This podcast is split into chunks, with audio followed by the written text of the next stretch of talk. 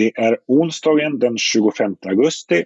Jag heter Peter Wennblad och du lyssnar på Ledarredaktionen, en podd från Svenska Dagbladet.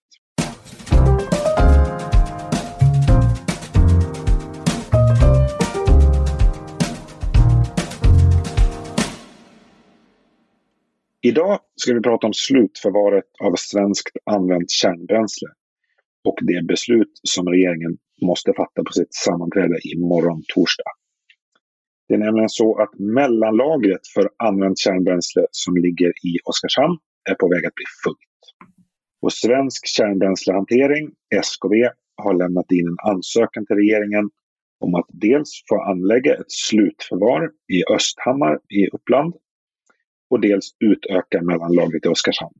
Och i Oskarshamn så vill man också bygga en anläggning för att kapsla in det här använda kärnbränslet på ett sätt som krävs för att långtidsförvara det. Och det här ärendet har utretts under flera decennier. Strålsäkerhetsmyndigheten har gett klartecken. Det byggs ett liknande slutförvar i Finland redan. Men i Sverige har regeringen skjutit upp det här beslutet gång på gång. Och nu måste man enligt energibolagen fatta ett beslut senast 31 augusti. Annars finns det en överhängande risk för att det större mellanlagret inte hinner bli klart innan det blir fullt.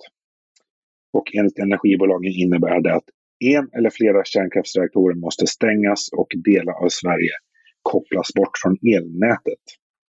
Men frågan är, är det verkligen så? Kan regeringen kasta ut Sverige i en akut elkris? Vad kommer hända om regeringen fortsätter att skjuta upp beslutet om ett slutförvar? Jag har massor av frågor till två av huvudaktörerna i den politiska dramatik som nu utspelar sig och som har kommit hit till Ledarpodden. Den första är Anna Porelius som är kommunikationschef på Svensk Kärnbränslehantering. Välkommen hit Anna! Tack så mycket! Sen har jag också med mig Andreas Erlandsson som är socialdemokrat och kommunstyrelsens ordförande i Oskarshamn. Och som så sent som idag skrev en ja, man får väl säga, minst sagt upprörd debattartikel i Dagens Nyheter om hur regeringen hanterat slutförvarsfrågan. Välkommen Andreas! Tack så mycket! Eh, det har ju sagts och skrivits mycket om den här eh, frågan, men vi kör ändå en liten vad säger, repetition för de som lyssnar. Anna, mycket kortfattat, vad är det SKB har ansökt om att få göra? Vi har ju eh, ansökt om att få ta det ansvar som lagen kräver, nämligen att eh, slutförvara det använda kärnbränslet i Sverige. Eh, för att göra det så har vi ansökt om ett sammanhängande system med mellanlagring, med inkapsling och ett slutförvar, en slutdestination uppe i Forsmark.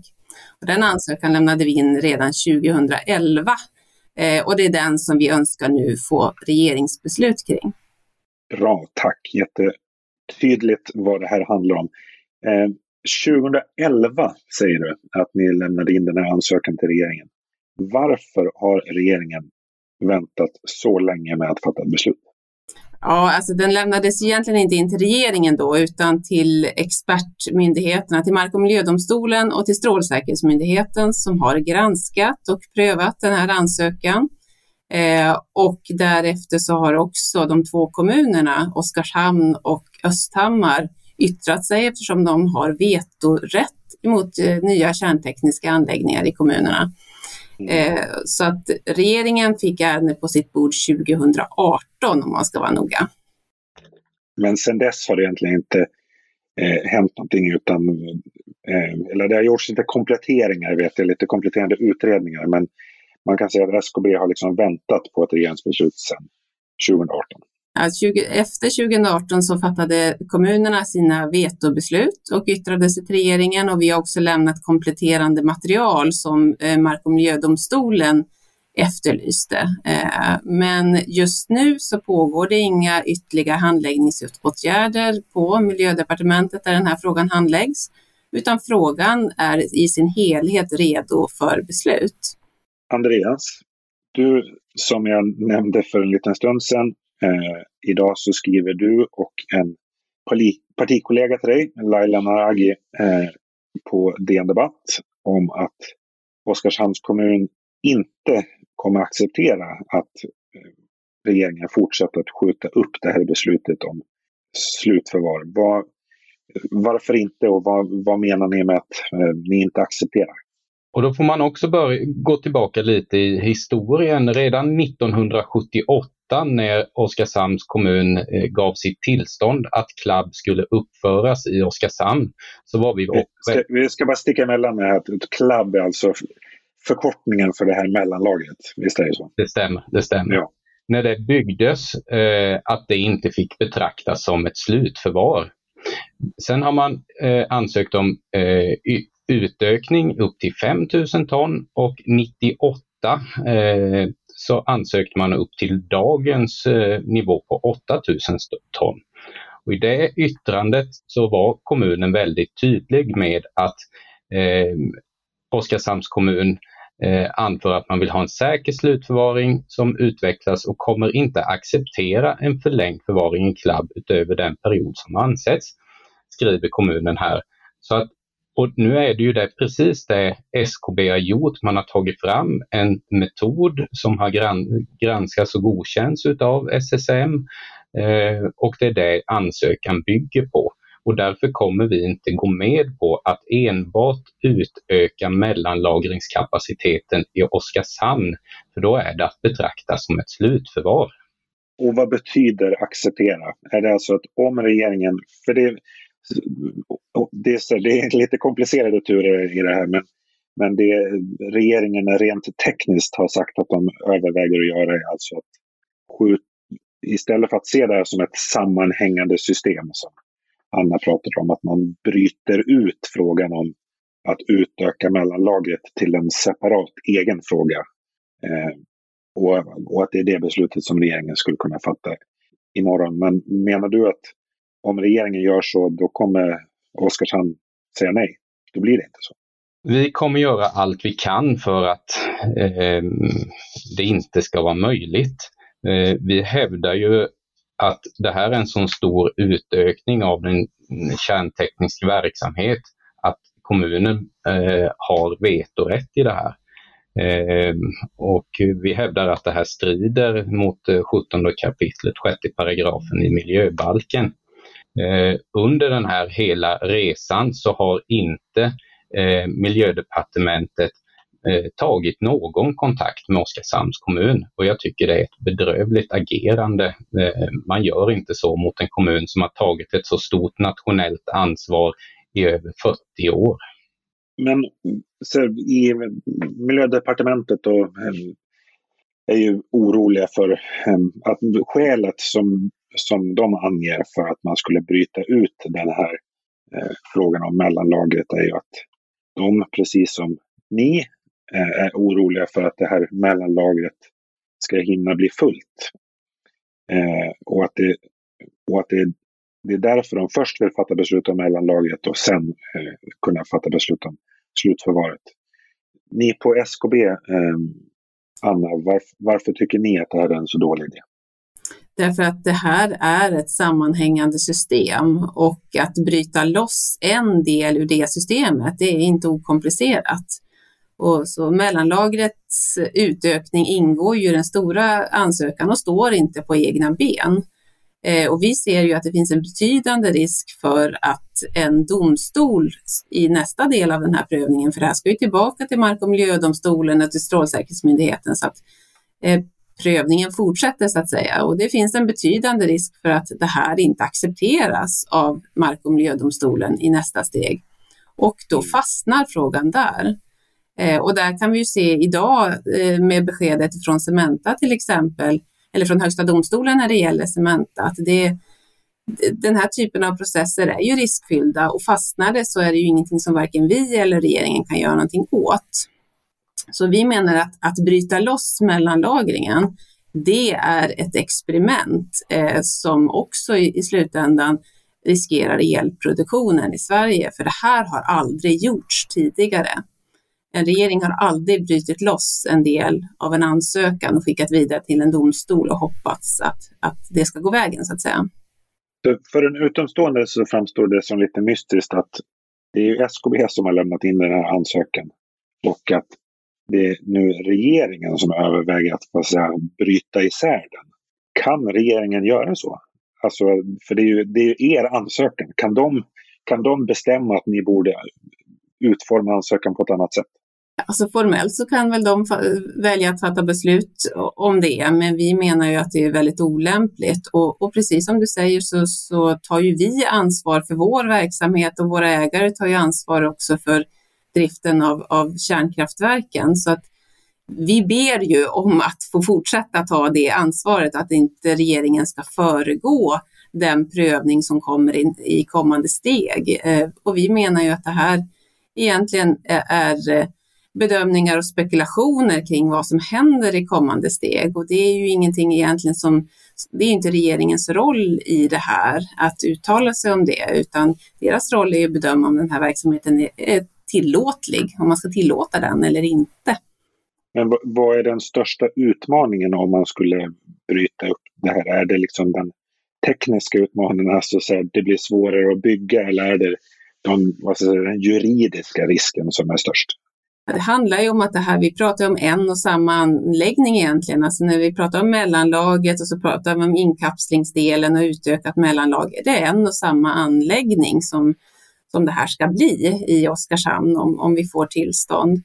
Eh, så där finns ju, alltså kring både miljömässiga konsekvenser och kring säkerhetsfrågor så är det här sammanflätat och väl integrerat och inte alls enkelt att bryta ut. Eh, och vi har inte gjort den analysen kring vad, vad skulle man, om man skulle ha ett tillstånd för CLAB under, alltså mellanlaget då, under många år, ett kärntekniskt tillstånd och eh, miljömässigt, vad, hur skulle då eh, eh, en ansökan se ut? Den analysen har inte vi gjort eh, och den är ju väldigt svår för regeringen att göra nu på kort tid också. Så det, det är ett risktagande som vi inte tycker är nödvändigt.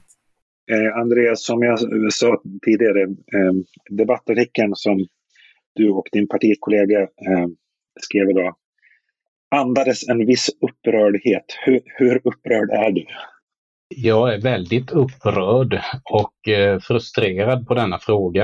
Eh, vi är en liten kommun i Sverige som får lägga oerhört mycket tid på en sån här stor nationell fråga det här eh, är, det är inte en kommunal kärnverksamhet som vi sysslar med eller får syssla med så här. Så att jag är väldigt frustrerad på att det inte blir någon framdrift i frågan.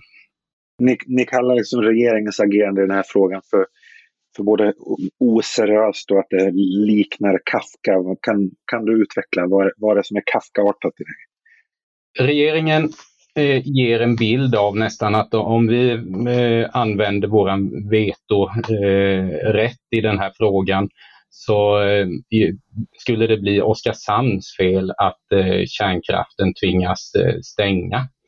Eh, I den här ansökan, eller efter att Mark och miljödomstolen tog sitt beslut och lämnade över frågan till regeringen, så fick ju SKB i uppdrag att komplettera eh, ansökan med, med mer eh, utredningar och det gjorde SKB och skickade in. I debatten så låter det, säger man att det finns fler frågor att eh, besvara eh, och att man inte är redo att gå till beslut. Och jag har ställt frågan både skriftligen och eh, i samtal med Per Bolund, mitt enda samtal med Per Bolund. Eh, förtydliga vad är det för frågor som ni måste ha svar på. Men de kommer inte med några frågor. Eh, då är det ju en omöjlighet både för oss och för SKB att eh, kunna presentera något så att de kan ta beslut. Men man försöker för, förvränga bilden eh, av det och det är det vi tycker är oseriöst. Är det så att man inte anser att man har tillräckligt beslutsunderlag, då måste man ju ta fram frågorna och se vad det är man vill ha belyst mer.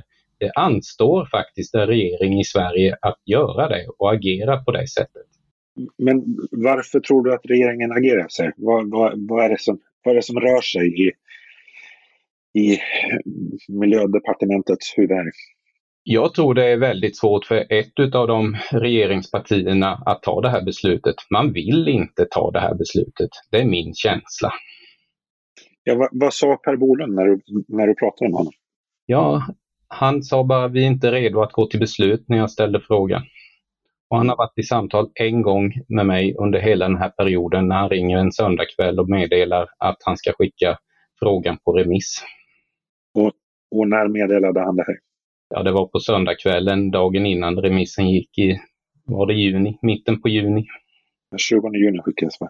Ja, för det är också en fråga, alltså den här eh, idén om att bryta upp den här eh, tillståndsansökan.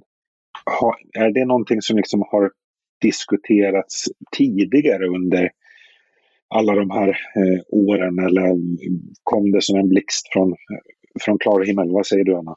Nej, man kan ju säga att tidigare miljöminister och nuvarande miljöminister har ju faktiskt stått i riksdagens kammare och talat om ett sammanhängande be beslut i det här ärendet, att det, som har, att det är det som har varit huvudlinjen. Eh, så det här med att bryta ut, det är ju ingenting som vi har hört förrän på, på senare tid. Eh, däremot så har man ju under lång tid varit medveten om att eh, den här mellanlagringsfrågan kan bli tidskritisk. Så att det är i sig inget nytt, men däremot så har det, har det fått större medial uppmärksamhet eh, på det senaste halvåret och efter vi har flaggat för det här helt enkelt. Vad säger du Andreas? När Per Bolund ringde till dig och, och berättade att det, det, här skulle ske, var, var det någonting som kom helt oväntat eller var det något ni hade signaler om tidigare? Nej, jag trodde faktiskt inte att man skulle skicka den här frågan på remiss. Eh, Oskarshamns kommun har varit tydliga i många eh, beslut, brev, kontakter med andra myndigheter och så vidare och deklarerat vår uppfattning i den här frågan. Eh, jag säger det är nog en av de mest onödiga remisser vi har behövt svara på. Om det nu inte kommer ett, ett eh, ett beslut före den 31 augusti. Och så anledningen att, att då morgondagens regeringssammanträde är så centralt är ju för att det är det, det sista eh, regeringssammanträdet före den 31 augusti. Om det inte kommer ett beslut imorgon, eller det som ur ert perspektiv är fel beslut, vad gör ni då? Anna? Ja, men då ökar ju risken för eh, störningar i elproduktionen hos eh, våra ägare. Det är det som är den omedelbara konsekvensen förstås.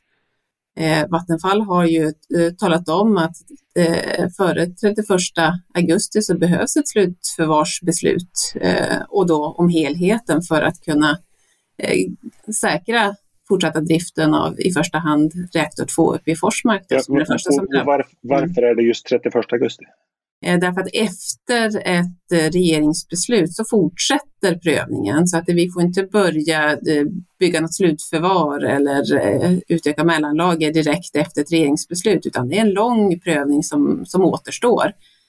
Både hos Mark och miljödomstolen men också hos Strålsäkerhetsmyndigheten där vi ska lämna förnyade säkerhetsredovisningar.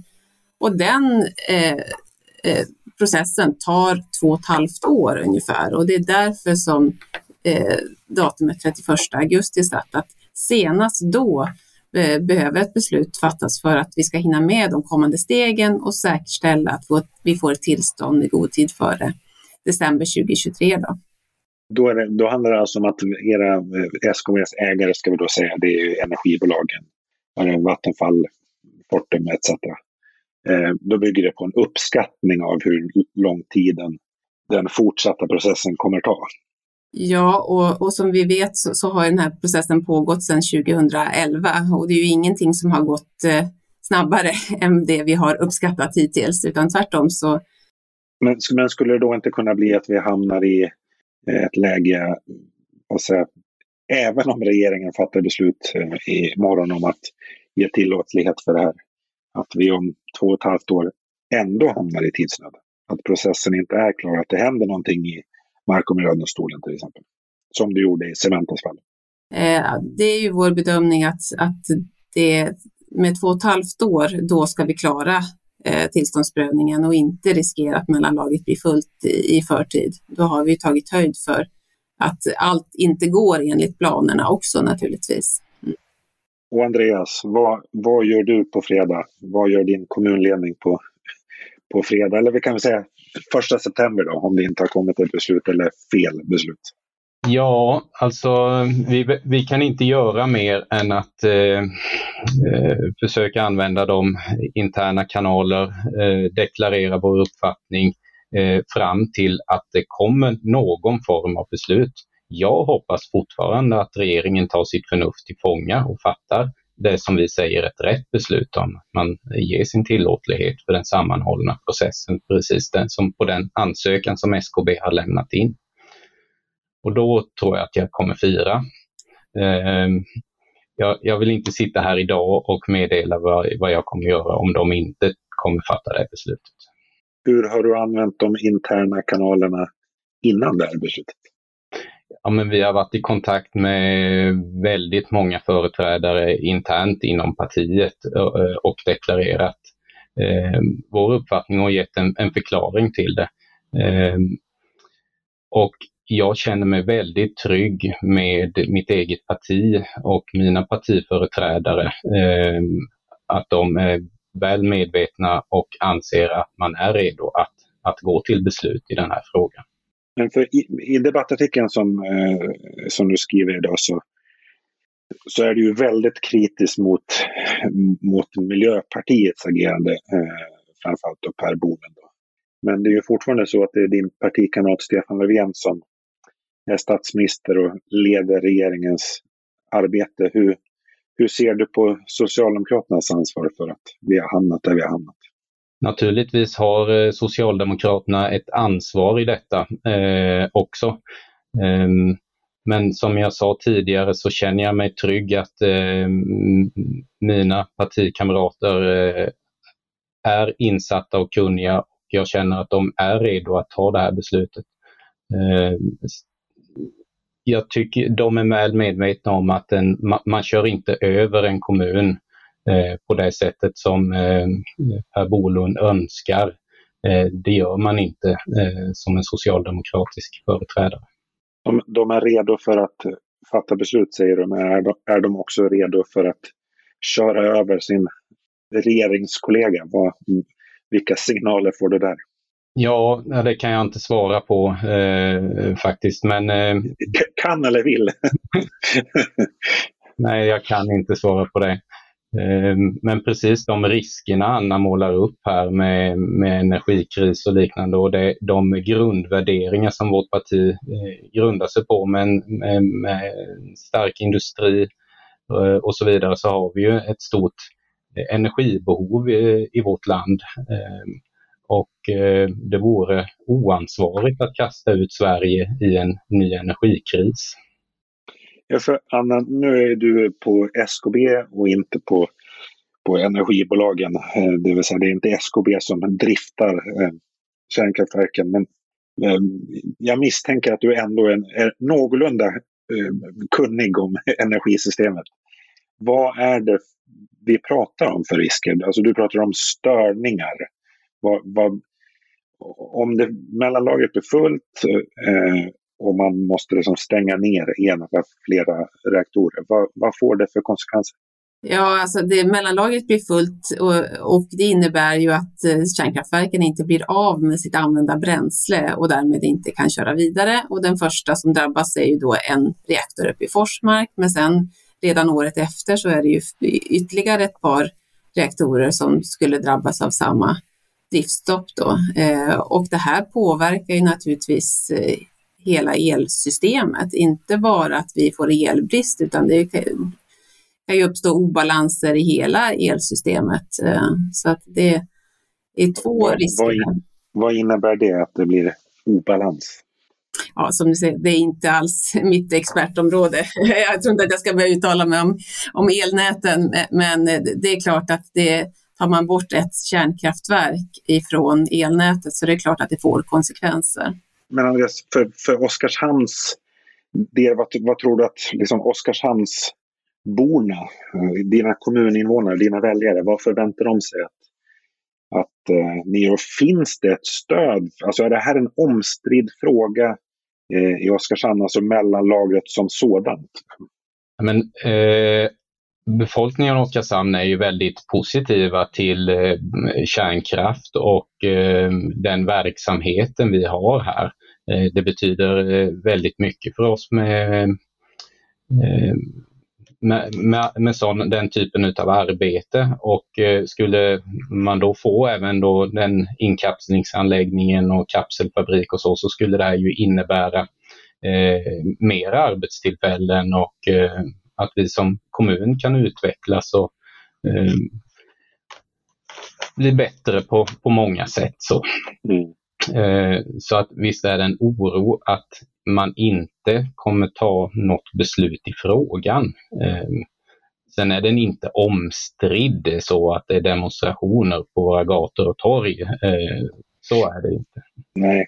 Jag tror att många av våra lyssnare och läsare, eller det märker man, jag själv till exempel skrivit om, om eh, cementkrisen och det här eh, nejet som Cementa fick i, eller att Cementa fick sin ansökan avvisad. Eh, och att liksom industrin ropar på varg när man säger att det här kommer få så, så stora konsekvenser. Är, är det så i det, här, i det här fallet med? Eller är det så i det här fallet? Alltså, eh, skillnaden mot Cementa-fallet var ju att där hade domstolen synpunkter på miljökonsekvensbeskrivningen och det underlag som fanns där.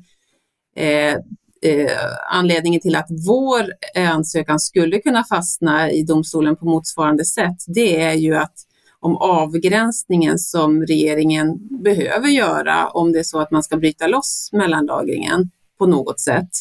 Om den avgränsningen och den utkarvningen så att säga, eller utmejslingen inte eh, accepteras av domstolen, ja då kan det bli svårt att avgöra frågan även i domstolen. Och det här är ju aldrig gjort förut, det här är aldrig prövat tidigare. Så att det är ju ett, ett experiment helt enkelt som, eh, som inte är nödvändigt att genomföra.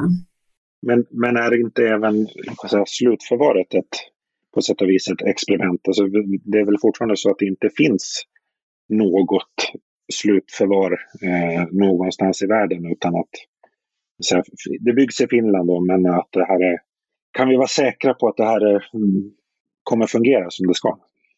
Ja, vi har ju först 40 års eh, forskning och utveckling eh, bakom oss innan vi Eh, hade det bakom oss innan vi lämnade in ansökan och innan vi bad om att få det här prövat av samhället. Eh, och vi har gjort omfattande undersökningar av platsen, metodutveckling och säkerhetsanalyser som sträcker sig en miljon år framåt i tiden. Eh, och det vi får bidra med i utsläpp ifrån det här slutförvaret, det är en hundradel av den naturliga bakgrundsstrålningen, det vill säga i princip ingenting, Eh, till en familj som potentiellt skulle bo ovanpå det här slutförvaret och, och äta mat ifrån eh, skog och sjöar och, och, leva av bär och så vidare, alltså nyttja allt som finns på platsen. Till dem så får vi bidra med en hundradel av den naturliga bakgrundsstrålningen och det underskrider vi med råge. Vad tänker du Andreas? Alltså, du pratade lite grann tidigare om att alltså, det ligger lite grann i Socialdemokraternas DNA att vad ska jag säga, förstå betydelsen av det här beslutet och liksom betydelsen av ett ett stabilt eh, energisystem. Eh, om Socialdemokraterna inte skulle klara av att köra över Miljöpartiet, om man får kalla det så, vad, hur tror du det kommer tas emot i partiet? Jag tror inte det kommer tas emot bra i vårt parti om man inte lyckas lösa den här frågan. Eh, jag skulle bara vilja säga, alla, alla betalar vi nästan en elräkning. Vi behöver bara titta på eh, elräkningen den här sommaren eh, som har stigit rätt så kraftigt. Det är inte de socialdemokratiska väljarna ofta som kanske har möjlighet att eh, sätta upp solcellsanläggningar eller något för att påverka sin elräkning. Vi ställer om samhället till allt mer el. Eh, det här skulle ju kunna få förödande konsekvenser för mångas hushållsekonomier om man inte ser till att lösa eh, energibehovet i framtiden. Det är det vi nästan vi håller på att riskera. Det här påverkar ju mer än eh, ränteavdrag och andra ekonomiska eh, styrmedel som man använder om man skulle få eh, en fördubbling utav allas elräkningar.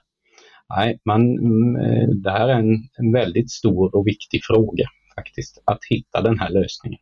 Eh, vad, vad, tyck, vad tänker du att det här, eh, den, de interna slitningarna i, i regeringen kring den här frågan säger om, om regeringssamarbetet? Alltså går, går det att ha ett regering, för Socialdemokraterna att regera tillsammans med Miljöpartiet när det kommer upp den här typen av konflikter lite då och då som man inte lyckas lösa ut? Ja, man, eh, sitter man i en regering så är man eh, ibland tvungen att ta sådana här beslut även om man inte vill. Eh, så. så funkar det i en kommun, så funkar det i en region och så funkar det också i en stat. Man måste se till helheten. Vad är bäst för landet? Vad tror ni kommer hända imorgon? Eller de närmaste dagarna? Anna? Det är väldigt svårt att, att, spekulera i. Vi vet ju eh, faktiskt inte om det här ärendet kommer upp på regeringens bord imorgon eller man väljer att hantera vid ett eh, senare tillfälle.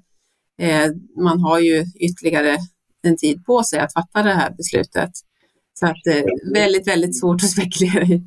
Men, förlåt, men, men ni måste ju ha, som är liksom så centrala aktörer, ni måste ju ha haft någon form av så, underhandskontakter med, med departementet. Vad har, vad har ni fått därifrån? Ja, vi har inte fått någon tidplan och det är väl det som både vi och, och kommunerna har efterlyst under hela den här eh, tiden som ärendet har legat hos regeringen. Vi har inte fått någon tidplan eh, för eh, när beslut kan fattas. Eh, och det är ju i sig väldigt frustrerande. Vi har inte fått någon förhandsinformation heller om ärendet kommer upp imorgon eller inte, så att vi vet faktiskt inte. Men är det någonting som ni har reagerat på? Alltså har ni förväntat er att ni skulle ha fått det? Ja, det är klart att det, det hade varit välkommet med en tidplan för beslutsprocessen. Det, det hade det ju varit. Vad tror du Andreas? Vad, vad händer här i de närmaste dagarna? Jag tror det kommer fattas eh, någon form av beslut de närmsta dagarna. Men precis som Anna mm, säger kring tidplan så var ju Östhammar och eh, Oskarshamns kommun eh, skrev ju till Isabella Lövin och efterfrågade en, en tidsplan redan under hösten. och det tycker jag faktiskt är dåligt att man inte har kunnat presentera en tidplan för ett sånt här viktigt beslut vi får se eh, vad som händer. Jag tror att vi alla tre kommer sitta och uppdatera eh, på webben här och se om det kommer upp på ärendeförteckningen som brukar publiceras på regeringens hemsida på onsdagskvällarna. Eh, och vi kanske får anledning att återkomma till den här frågan beroende på vad det är för beslut som fattas. Eh, men nu är vår tid ute för idag. Stort tack för att ni kom båda två till SVTs ledarpodd, Anna Porelius och Andreas Erlandsson. Tack också till er som har lyssnat. Hör som vanligt gärna av er om ni har förslag på frågor vi borde ta upp eller andra kommentarer och förslag. Producent var som vanligt Jesper Sandström och jag heter Peter Wendblad. Tack så mycket för att ni lyssnade.